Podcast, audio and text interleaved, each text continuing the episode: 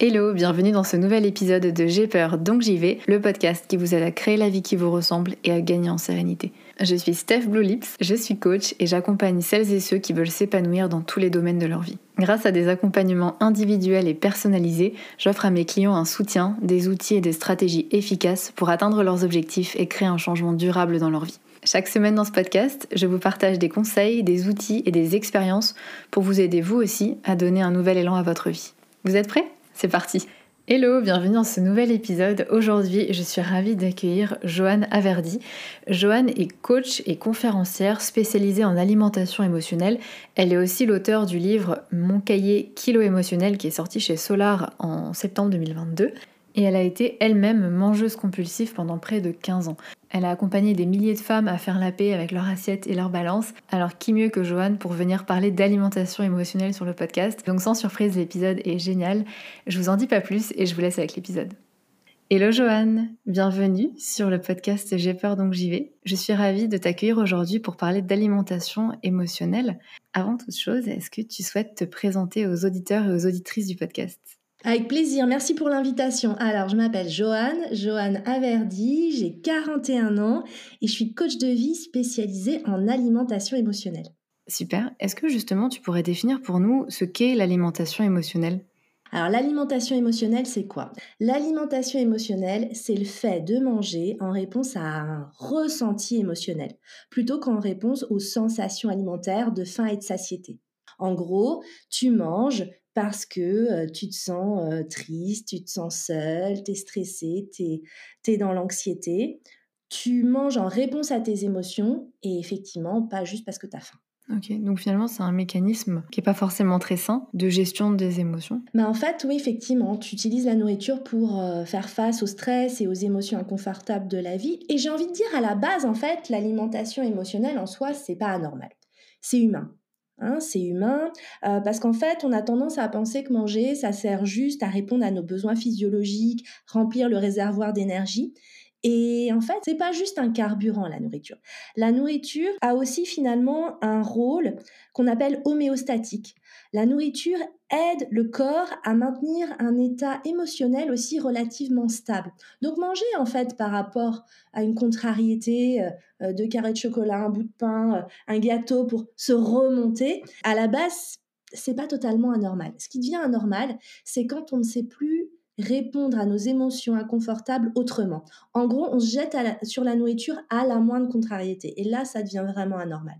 Comment tu ferais la différence entre une faim émotionnelle et une faim réelle? Le meilleur repère, c'est la sensation de faim. Et on me dit souvent, mais comment est-ce qu'on sait qu'on a faim? Ah, Moi, j'ai envie de dire, euh, avoir faim, c'est un peu comme avoir envie de faire pipi, quoi. T'as envie de faire pipi, c'est quand même une évidence. Bah, en vrai, avoir faim, c'est une évidence.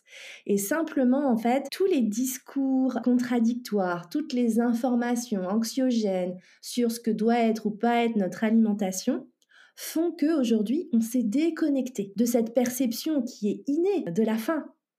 Et aujourd'hui, effectivement, j'ai plein de personnes qui me disent je sais plus quand j'ai faim, je sais plus quand je dois manger. Oui, parce qu'on doit manger à heure fixe, alors que peut-être qu'on n'a pas faim, mais notre pause déjeuner au travail, c'est à midi ou c'est à midi 30. Oui, oui, c'est ça, entre autres. C'est par exemple les règles sociales, c'est l'heure de manger, donc je vais manger. Mais moi, je rappelle toujours, si tu vas manger, par exemple, à midi pile, parce que tes collègues viennent te chercher et que c'est l'heure, mais que tu n'as pas faim, qu'est-ce qui va se passer?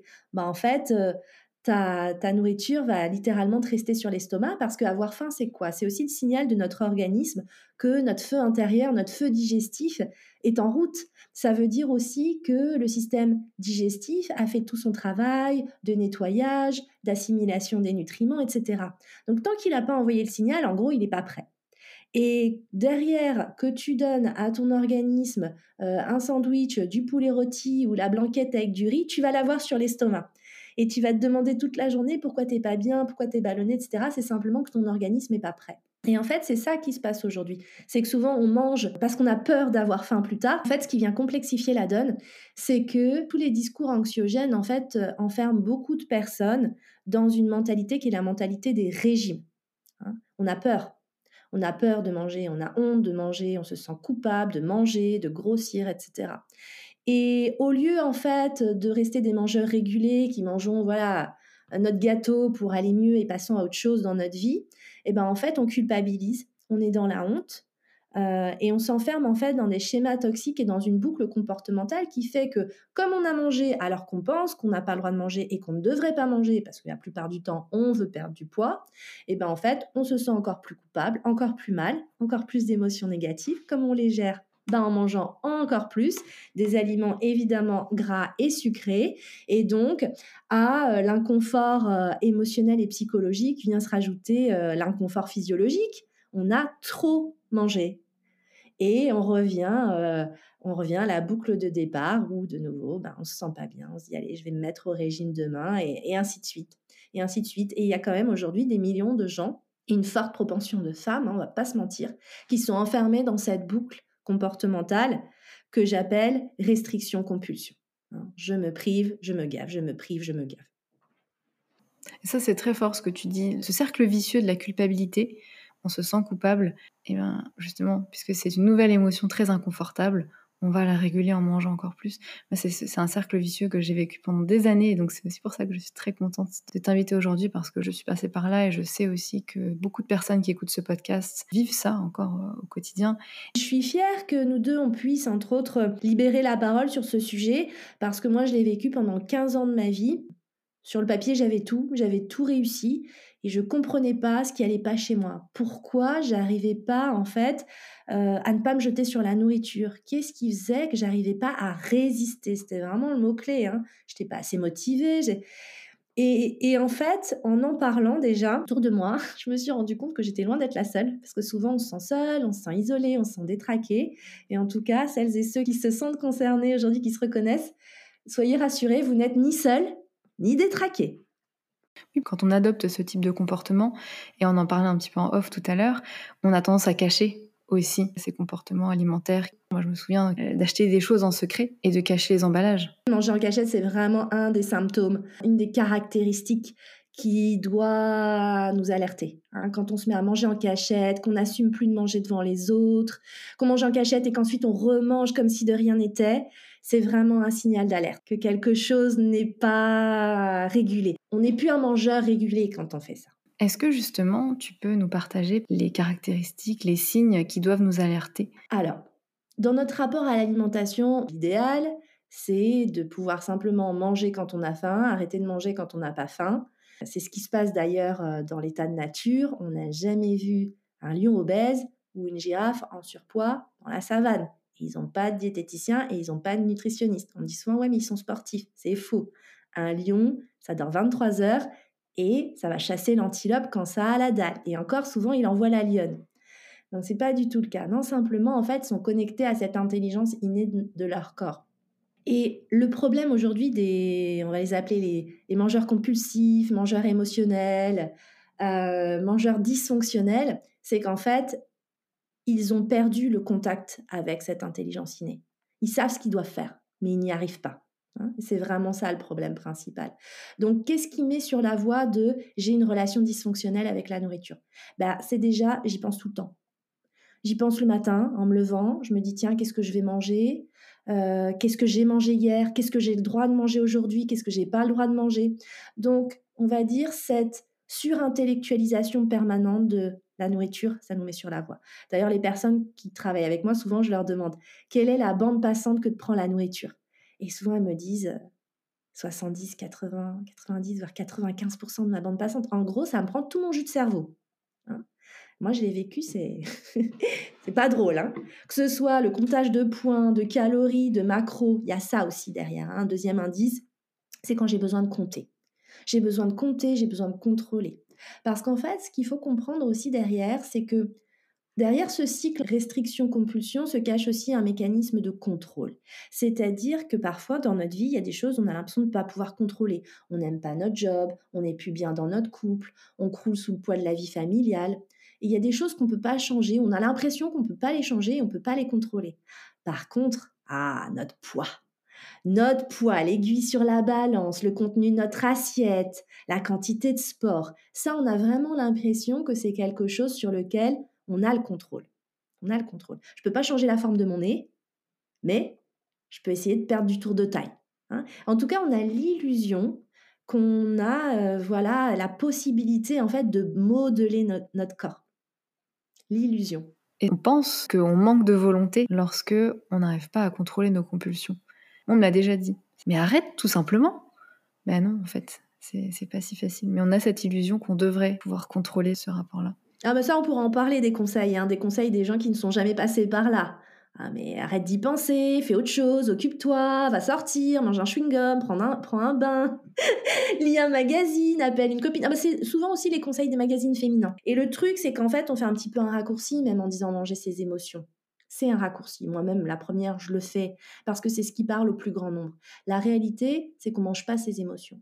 On mange pour éviter de ressentir ses émotions. On mange pour fuir ses émotions. On mange pour s'anesthésier. Donc c'est légèrement différent. Mais euh, voilà, au niveau des signes, quand on sent justement qu'on mange systématiquement sans avoir faim, on ressent plus la faim. Quand on sent qu'on mange euh, en cachette, dans sa voiture, avant de rentrer, devant la porte ouverte du frigo ou du placard, euh, quand tout le monde est couché, enfin voilà, tout ça c'est vraiment des indices aussi qui mettent sur la voie.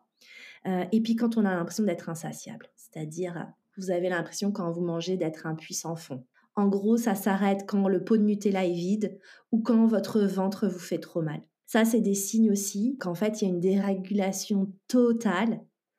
Cette insatiabilité montre surtout en fait que vous avez des faims profondes qui ne sont pas satisfaites. Il n'y a que la faim de l'estomac qui peut être satisfaite par de la nourriture. La faim de vie, la faim d'aventure, la faim de romance, la faim de stimulation, elle pourra jamais être comblé par le moindre pot de Nutella, aussi bon soit-il. Ou extrêmement temporairement. Parce qu'il y a cette sensation que ça vient combler un vide sur le coup. Au niveau hormonal, il y a des mécanismes qui font que, ben, en fait, on, kiffe manger gras et sucré. On kiffe physiologiquement un choc de sérotonine et puis euh, un afflux d'endorphine. Euh, l'endorphine, ça soulage la douleur et ça accroît le plaisir. Donc, cette sensation d'avoir mal, on a mal, on a mal à l'âme, eh ben, finalement, sur le moment, on a la sensation que euh, le plaisir gustatif vient combler en fait ça. Mais effectivement, comme je disais tout à l'heure, il n'y a qu'une vraie faim de l'estomac qui peut être comblée euh, par un aliment. Euh, le chocolat, il n'aura jamais de bras pour nous faire un câlin ou nous rassurer et nous dire que t'inquiète, tout va aller, quoi. Il n'a pas cette capacité-là, le chocolat. Tu parles de raisons plus profondes aussi.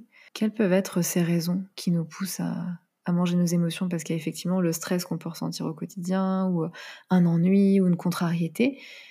Quelles pourraient être des raisons un petit peu plus, euh, plus enfouies? Alors, euh, c'est une super bonne question et moi, c'est vraiment ce que j'essaye de transmettre, c'est qu'en fait, notre relation à la nourriture, c'est que la face visible d'un iceberg, d'un gigantesque iceberg. Et ce qu'on voit en surface, c'est je peux pas résister au sucre, euh, j'ai pas assez de motivation, je suis complètement accro. Et ce qu'il y a sous l'iceberg et qui explique toutes ces raisons, ça peut être vraiment multiple. Ça peut être tout plein de raisons, des petits et des grands traumatismes. Souvent, c'est lié à des blessures de l'enfance. C'est pas la taille du traumatisme qui compte. Ce qui impacte le plus, c'est la blessure émotionnelle qui s'est créée derrière et qui continue d'être nourrie par les expériences de la vie. Euh, difficulté à créer du lien avec les autres, sentiment d'isolement, de pas être comprise, hypersensibilité, ça c'est aussi un trait de caractère qui ressort énormément chez euh, les mangeuses émotionnelles que je suis. Donc voilà, en fait, c'est vraiment multifacette. Et mon job, justement, c'est d'aider les personnes à reconnecter à la vraie source de leur blessure émotionnelle. Pour vraiment comprendre, en fait, pourquoi on en est là, pourquoi on s'est comporté jusqu'à présent comme ça? Parce qu'encore une fois, hein, ces mécanismes de compensation, ils sont là pour nous sauver la vie, hein, ils sont là pour nous aider, on n'est pas maso. Encore une fois, jusqu'à présent, manger, ça m'a aidé à gérer ça, à ne pas ressentir ça, à ne pas me souvenir de ça. Euh, et aujourd'hui, j'en suis là. On ne peut pas effacer notre passé, on ne peut pas l'oublier. Par contre, on peut déconstruire les schémas narratifs, les histoires qu'on se raconte autour de cette expérience. C'est en fait ce narratif toxique qu'on se raconte à propos de nous-mêmes qui fait de nous euh, quelqu'un euh, qui effectivement euh, n'a pas confiance, doute, se compare, se juge, se dénigre. Le paradoxe, c'est que pour être aussi bien que les autres, ce qu'on perçoit comme étant aussi bien que les autres, ben souvent ça passe par une perte de poids. Ne me demande pas pourquoi, mais c'est devenu un raccourci. Hein. Si je perds tant de kilos, ben ça y est, enfin je serai assez bien. Mais pour y arriver, en fait, je m'enferme dans une boucle hyper toxique avec la nourriture qui fait qu'au lieu de perdre du poids en plus, j'en prends. 95% hein. des régimes échouent, c'est pas pour rien. Donc je finis effectivement euh, encore plus mal, encore plus malheureuse, et encore une fois en me trompant de cible, parce que je continue de chercher les raisons pour lesquelles je mange trop. Qu'est-ce qui va pas chez moi? Ah non, c'est pas juste ce qui va pas chez toi. C'est c'est quoi l'histoire que tu te racontes jusqu'à présent? Et qui fait que tu en es là. Est-ce que tu penses que on peut hériter ou reproduire, disons, des comportements ou une manière de gérer ses émotions comme on a pu le voir chez nos parents, par exemple? Complètement. Il y a une transmission euh, transgénérationnelle sur ce sujet. Et moi, je le vois, j'ai... Alors moi, j'ai fait le choix de travailler uniquement avec les femmes. J'ai beaucoup de clientes qui me racontent qu'elles ont été mises euh, au régime à parfois 5 ans. 5 ans, 8 ans, 12 ans, par leur mère qui évidemment leur voulait du bien, mais qui était complice de tout ça. Donc elles se retrouvaient avec une assiette différente euh, du grand frère, elles se retrouvaient tout le temps surveillées dans leur alimentation, avec du coup le regard inquisiteur et jugeant de la mère, parfois les remarques du père aussi, hein, évidemment, surtout au passage à l'adolescence. Et ça, ça vient nourrir en fait euh, un cercle vicieux. Et quand on gratte un petit peu, euh, bah, on se rend compte très rapidement qu'en fait la mère elle-même n'était pas bien dans sa peau, n'était pas bien dans son corps, était tout le temps omnubilé par son poids, sa relation à la nourriture. Et en fait, c'est des choses qui se transmettent. C'est-à-dire aussi que, par exemple, quand on a été moqué dans son jeune âge, euh, bah, quand à notre tour on a des enfants, d'une certaine façon, c'est normal, on a envie de les protéger des moqueries. Donc on fait attention à leur poids. Dès qu'ils passent au-dessus de la courbe, hop, hop, hop, hop, on commence à faire attention, à en parler au médecin. Et du coup, malgré nous, on se met à reproduire des choses qui, en fait, ont fait qu'on a été moqué, mais on s'en rend pas forcément compte. Donc, euh, les personnes qui se lancent dans cette démarche vraiment libératrice de se réconcilier avec leur assiette, de se réconcilier avec leur balance, moi je leur dis toujours, vous rendez pas juste service à vous, vous rendez service à vos enfants, vous rendez service à toutes les jeunes personnes en fait qui sont en contact direct ou indirect avec vous, parce que derrière l'influence que vous aurez, c'est aussi votre comportement au quotidien. Hein, si vous êtes une personne, par exemple, qui dit Ah non, moi je ne peux pas me mettre en maillot de bain, je suis trop grosse, en fait, vous avez une influence sur toutes les personnes qui vous entourent. Et ça, c'est très intéressant ce que tu dis parce que pour ma part, je n'étais pas en surpoids en étant enfant. C'était plutôt l'inverse, il fallait que je prenne du poids. Mais néanmoins, j'ai toujours vu les femmes de ma famille qui faisaient des régimes encore aujourd'hui qui parlaient de leur poids, qui disaient exactement cette phrase de je ne peux pas me mettre en maillot de bain ou je ne peux pas mettre de jupe parce que mes jambes ça ressemble à des poteaux, parce que je suis grosse hein, tout simplement, qui parlaient de leur bourrelet. Et en fait, c'était pas dirigé vers moi, mais néanmoins, j'ai absorbé tous ces discours sur le poids, sur les choses qu'on n'a pas le droit de manger, sur les choses qui font grossir. J'ai commencé à manger du beurre, j'avais 28 ans. Ah oui, quand même Voilà c'est jamais trop tard, mais effectivement, c'est c'est super important ce que tu dis. On fait ce travail pour soi, mais il a aussi un impact sur les personnes autour de nous et puis notamment nos enfants. Et même notre entourage, hein, finalement. Euh, moi, je sais que j'ai des clientes qui ont évolué. Euh, ça a permis en fait de libérer d'autres personnes, comme par exemple leur mère, leur sœur, qui ont en fait aussi progressivement euh, adopté des comportements plus éclairés mais tu l'as dit, en fait, ce que tu as avalé toutes ces années, voire toutes ces décennies, en fait, c'est des histoires, des croyances, des narratifs. C'est ça qu'on t'a fait avaler. Et ça n'a rien à voir avec la nourriture. Tout à fait. Pour ma part, j'ai travaillé avec une coach spécialisée là-dedans. Je ne te connaissais pas à l'époque. Et justement, ce qu'elle m'a demandé de faire, c'est de manger du beurre c'est de manger du gras, des choses qui étaient interdites pour moi et que je n'avais jamais questionné. C'est pas seulement le beurre, c'était l'avocat, il fallait en manger qu'un quart. Voilà, il y a plein d'aliments jugé gras, même sain, mais gras, qui était banni. Et en réalité, ça a un énorme impact puisque le gras, euh, pour le cerveau, est indispensable, pour le corps est indispensable. Ouais. Et on peut en parler, ça aussi, que j'appelle, c'est les kilos protection. Hein, les kilos protection, c'est les kilos, en fait, que tu gardes, que tu n'arrives pas à perdre, alors qu'entre guillemets, tu fais tout ce qu'il faut pour. Parce qu'en fait, de la même façon, au niveau hormonal, ton corps est dans un état de stress permanent quand ton corps perçoit un danger Hein, finalement, t'interdire le beurre, c'est un petit peu t'envoyer le message de famine, quoi. Donc s'il n'y a pas de beurre, va falloir que je retienne quand même des choses sur mon corps, parce que d'autres aliments pourraient venir à manquer demain, qui sait hein. Et finalement, par les mécanismes de régime, on se met dans un état de famine, de restriction, de manque. Kilo de protection, j'adore cette expression que je ne connaissais pas. Oui, exactement. Les kilos protection, c'est vraiment quelque chose que je veux mettre à jour parce qu'on ne s'en rend pas forcément compte. Le nerf de la guerre, c'est aussi et surtout de comprendre que on vit peut-être dans un mode, un mode survie permanent, un mode danger permanent. Hein. Et encore une fois, le cerveau humain est brillant, mais à la fois il fait pas la différence entre, on va dire, euh, le danger réel et, et le danger euh, fantasmé, le danger imaginaire. Il fait pas la différence entre un animal féroce euh, menace de me dévorer et mon Dieu, je suis stressée, je me marie dans six mois et je veux perdre du poids.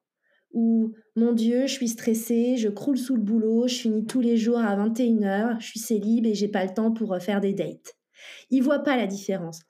On rentre comme ça dans un stress chronique, dans une forme de résistance du corps et en fait, de nouveau, au niveau hormonal, ce qui se passe, c'est que le corps, ben, il ralentit toutes les fonctions euh, non indispensables pour la survie. Ça va ralentir la digestion, ça va ralentir la, la libido, ça va ralentir les fonctions reproductives. D'ailleurs, pour ça que certaines femmes aussi parfois galèrent à avoir des enfants, elles ne se rendent pas forcément compte qu'en fait, elles sont dans un mode survie, un mode danger permanent. Et là, le travail à faire, encore une fois, il n'a rien à voir avec l'alimentation, c'est un travail où en fait on doit recréer un sentiment de sécurité intérieure. Hein? Qu'est-ce qui va faire que je me sens safe, que je me sens en sécurité? Parce que quand je me sens en sécurité, j'envoie le message à mon corps que hey, c'est bon, t'as pas besoin de retenir. Hein? Il n'y a plus de danger, il n'y a plus de risque pour notre survie. Parce qu'encore une fois, le raccourci, c'est ça, c'est un risque pour la survie. Donc comment, comment on répond aux kiloprotection Par le travail sur la sécurité intérieure. Justement, alors comment on fait pour arrêter de manger nos émotions Est-ce que tu as des clés? En fait, ce que je vais faire, on est en podcast, donc les auditeurs ne me voient pas, mais je vais expliquer ce que je suis en train de faire. Là, tu vas me dire, qu'est-ce que j'ai ramené? Un élastique pour attacher ses cheveux. Exactement, c'est un élastique tout bête pour attacher ses cheveux. Et là, qu'est-ce que je fais sur mon élastique? Je suis en train de tirer dessus. Imaginez maintenant que je mets, c'est ce que je suis en train de faire actuellement, je suis en train de mettre l'élastique au creux de ma main je le laisse tranquille, il se passe rien. Eh ben c'est ça, il ne se passe rien, il se passe rien et j'ai envie de vous dire, l'élastique, il survivra plus longtemps que nous tous réunis. Et donc quand on me pose la question, Joanne, comment on fait pour arrêter de manger ses émotions? Mais la réponse, elle est là. La réponse, c'est pourquoi tu tires sur l'élastique jusqu'à présent? Qu'est-ce qui te fait tirer sur l'élastique? Qu'est-ce que tu dois faire pour arrêter de créer cette tension permanente sur ton élastique intérieur hein. Est-ce que c'est prendre une babysitter? Est-ce que c'est, euh, j'en sais rien moi, laisser tes enfants au périscolaire pour moins te speeder le soir et pas devoir te précipiter pour aller les chercher à 16h30 Est-ce que c'est euh, refaire ton CV et changer de job parce que tu es vraiment dans un environnement toxique? Est-ce que c'est avoir des discussions avec ton partenaire ou ta partenaire de vie? Et c'est ça la réponse. La réponse, c'est pour arrêter de manger ses émotions, bah faut arrêter de tirer sur la corde, l'élastique, on l'appelle comme on veut, quoi. Faut arrêter de créer une tension permanente sur notre vie. Et on va pas se mentir, c'est simple, mais c'est pas toujours facile. Parce que derrière, ça implique parfois des conversations difficiles, des décisions qui, sur le papier, paraissent euh, courageuses ou audacieuses. Ça demande en tout cas de sortir de notre routine et de la zone de confort qu'on s'est créée mais qui paradoxalement n'est plus du tout confortable pour nous. Et puis voir aussi ce qui ne va pas. Ça demande déjà une certaine prise de recul qui peut être euh, très inconfortable de base. Ouais, l'humain il aime pas, et ça c'est sûr. Mais encore une fois, quand on franchit certains pas, on se rend compte en, regardant dans le rétro que ce qui nous avait empêché de passer à l'action, euh, c'était pas le travail à mettre en place ou vraiment les démarches ou les changements ou les conversations à mettre en place, c'était encore une fois, les histoires qu'on se racontait sur ça va être difficile, ça va mal se passer, je n'en suis pas capable, ils ne vont pas comprendre, ils vont me juger. C'est ça souvent qui nous empêchait de passer à l'action. Pas l'action elle-même. Non, tout à fait. Très souvent, c'est ce qu'on projette plus que la réalité.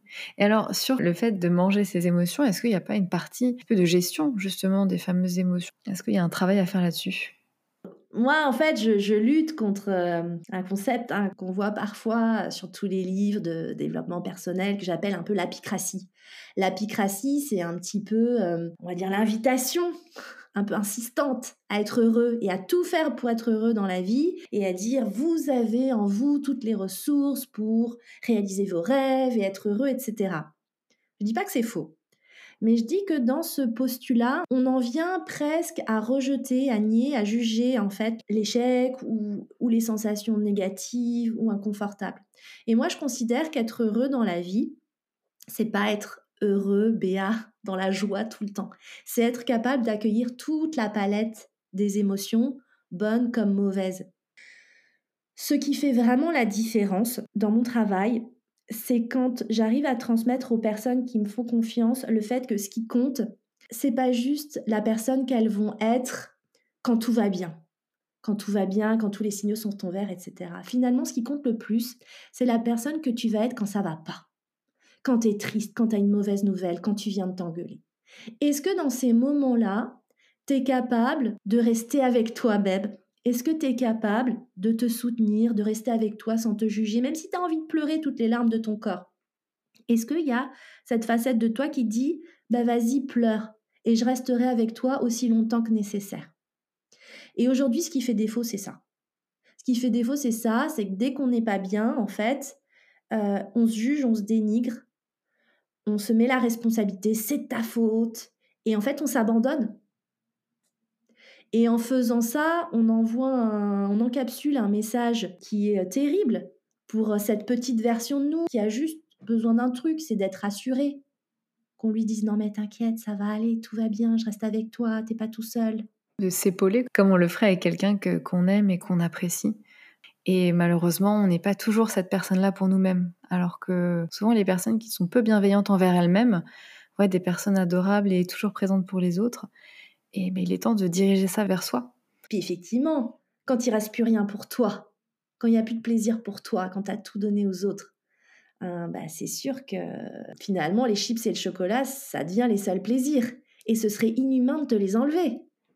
Et donc, c'est impossible d'y résister. Bah ouais, c'est tout ce qui te reste. C'est tout ce qui te reste pour toi. Donc, euh, il y a vraiment un truc, évidemment, aussi sur euh, ce qu'on donne aux autres, notre capacité à mettre des barrières saines, notre capacité à dire non. Et moi, je rêve, je rêve qu'il y ait un jour, dès l'école primaire, un, cours qui soit dédié à euh, l'accueil des émotions, la communication positive. Je pense que ça ferait euh, beaucoup moins de, de dépression, de burn-out, de divorce, euh, si on apprenait ces choses dès le plus jeune âge, au même titre que les maths ou l'histoire géo, quoi. Oui, tout à fait.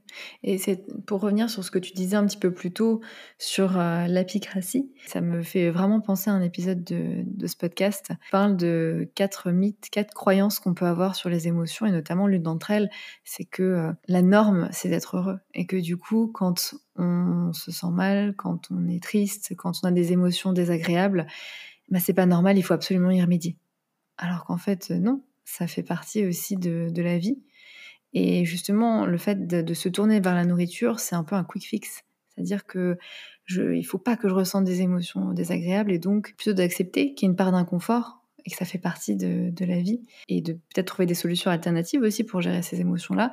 Là, on va se tourner vers quelque chose qui est rapide, qui est efficace parce que c'est intolérable presque. En tout cas, moi, c'était mon cas. C'était intolérable de ressentir des émotions désagréables et donc, il fallait quelque chose de rapide. Et pour moi, une des raisons pour lesquelles je me dirigeais vers la nourriture, c'était, il y en avait deux en réalité, c'était principalement le stress et l'ennui. Et la fatigue, en fait, il y en avait trois même. Et le fait d'identifier ça aussi, ça m'a beaucoup aidé à me dire, bah, ok, là, tu ressens des sensations désagréables, laquelle c'est et qu'est-ce que je vais faire qui peut être peut-être un petit peu plus, plus aidant, tout simplement pour moi, pour euh, ben, réduire mon stress ou pour... Euh, tu vas simplement me reposer, par exemple, plutôt qu'aller manger parce que je suis épuisée et que j'ai besoin d'un boost de sucre. Ben, plutôt que faire ça, je vais essayer peut-être d'aller euh, faire une sieste ou de simplement me poser et fermer les yeux pendant cinq minutes, rien que ça. Mais ça, c'est super, euh, c'est super intéressant ce que tu dis, euh, parce qu'encore une fois, voilà, typiquement, je suis fatiguée, je sais que je devrais aller me reposer, et souvent, ce qui fait barrière, ce qui crée de la résistance, c'est un narratif de ah bah non, j'ai pas le droit de me reposer, je peux pas me reposer, j'ai pas le temps parce que j'ai ça, ça, ça, ça à faire. Et tu vois, c'est vraiment un double travail parce qu'effectivement, déjà, tu identifies, on va dire, le déclencheur, mais derrière, tu as aussi besoin de déconstruire le narratif autour du déclencheur. Parce qu'en tout cas, d'expérience par rapport à ce que je vois, juste reconnaître l'émotion qui te fait manger, par exemple, je suis seule, malheureusement, ça aide pas toujours à résoudre. Ça aide pas toujours à résoudre. Hein, c'est qu'est-ce qui se dit derrière je suis seule? Et, parfois, c'est des discours euh, plus longs, plus, plus profonds, qui ont besoin d'être détricotés. Est-ce que tu as d'autres euh, conseils ou d'autres clés à nous partager?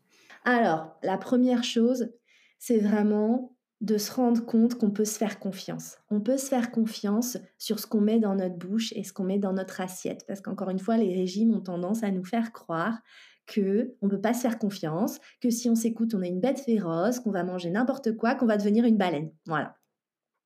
Donc vraiment se libérer du contrôle en se reconnectant au fait que il euh, n'y a que nous qui savons. Il n'y a que nous qui savons ce qui est bon pour nous. Et euh, j'aime rappeler en fait que notre corps fonctionne comme une sorte de méga encyclopédie du vivant. C'est-à-dire que depuis le plus jeune âge, tout ce qu'on est venu mettre dans la bouche est venu rejoindre cette encyclopédie du vivant. Donc la première fois qu'on a mangé par exemple une fraise, notre corps est allé analyser, tiens, oh, qu'est-ce que c'est la fraise, le goût, ok, il y a ça comme vitamine, nutriments, je peux aller extraire ça comme euh, énergie, euh, phytonutriments, etc., etc., pour aller nourrir euh, les cellules, les os, les organes, blablabla. Donc, le jour où tu as envie d'une fraise, c'est pas que le fruit du hasard c'est aussi parce que ton corps a identifié un besoin à un moment donné. Moi, par exemple, je suis plutôt végétarienne, mais je sais que pendant la période de mes règles, je vais forcément manger un steak haché. J'en aurai forcément envie à un moment. Je sais aussi pourquoi. C'est une source vraiment immédiate euh, de protéines et de fer très facilement assimilable. Une fois que tu as compris ça, que tu t'écoutes, tu plus dans le jugement, tu sais pourquoi tu fais les choses. C'est intéressant que tu amènes cette question du cycle menstruel, parce que moi, c'est vraiment quelque chose qui m'a posé longtemps problème lorsque j'utilisais la nourriture pour gérer mes émotions. À certains moments de mon cycle, j'avais vraiment très faim. J'avais envie de pâtes et j'avais envie de gras. Et en fait, chaque mois, c'était la même chose, jusqu'à ce que mon partenaire me fasse remarquer que c'était peut-être sait-on jamais lié à mon cycle, mais chaque mois c'était la même chose.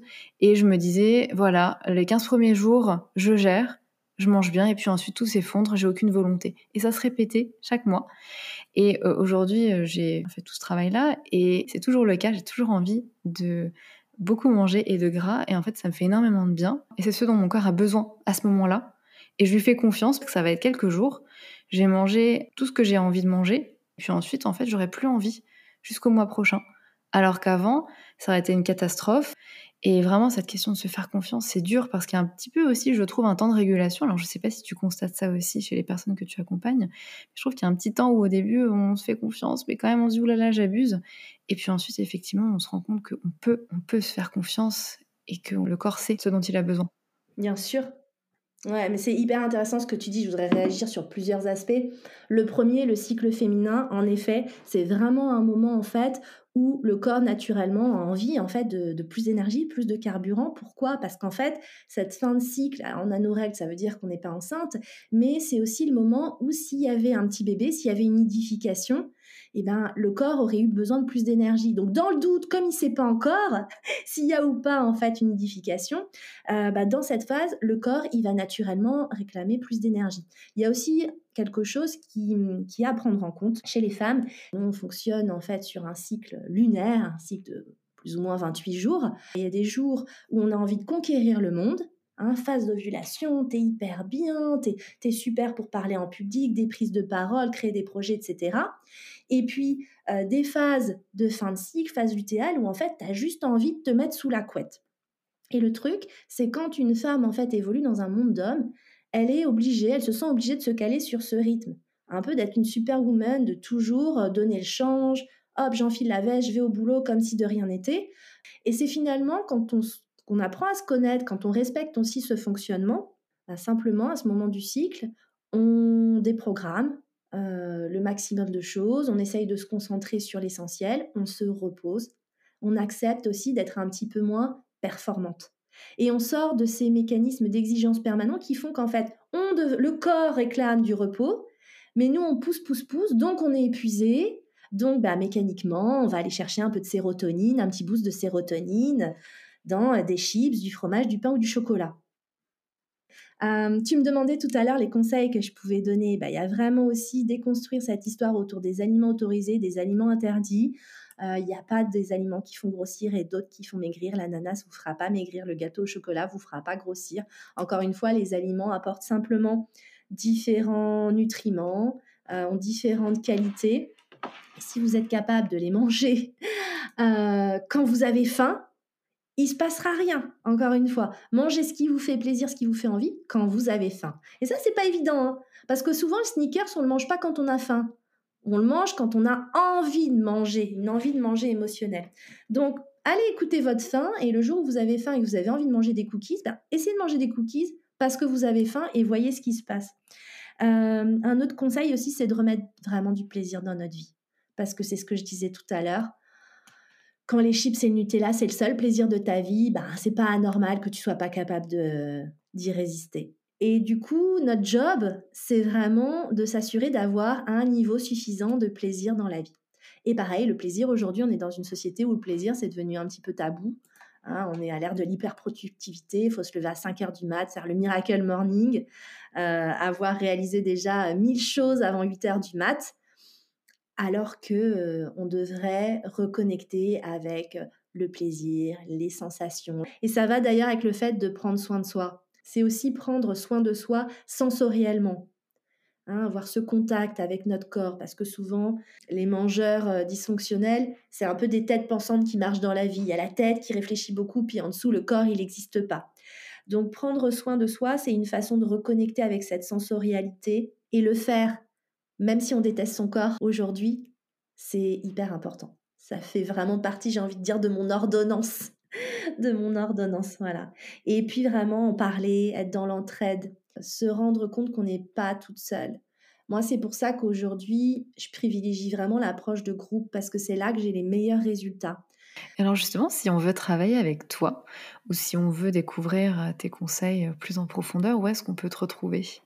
Alors moi, je suis très présente sur Instagram. C'est un sujet qui euh, parle. Hein. On a réuni déjà une, une jolie communauté de personnes du coup qui ont envie de faire la paix avec leur assiette et leur balance, donc sur mon Instagram euh, Johanna Verdi. Et puis en fait, au niveau des programmes, moi je travaille de, de deux façons. Comme je disais, j'ai un programme de groupe qui s'appelle Déjeuner en paix, qui dure trois mois que j'ouvre seulement trois fois par an parce que je l'encadre personnellement. C'est un programme en fait qui combine à la fois des enseignements vidéo pour digeste, hein, des capsules vidéo qui permettent de mettre en place les premières prises de conscience, les premiers exercices. Et puis ensuite, on se retrouve toutes les semaines en coaching de groupe avec euh, voilà un groupe à taille humaine. Donc ça, c'est vraiment la première façon de travailler avec moi, extrêmement efficace.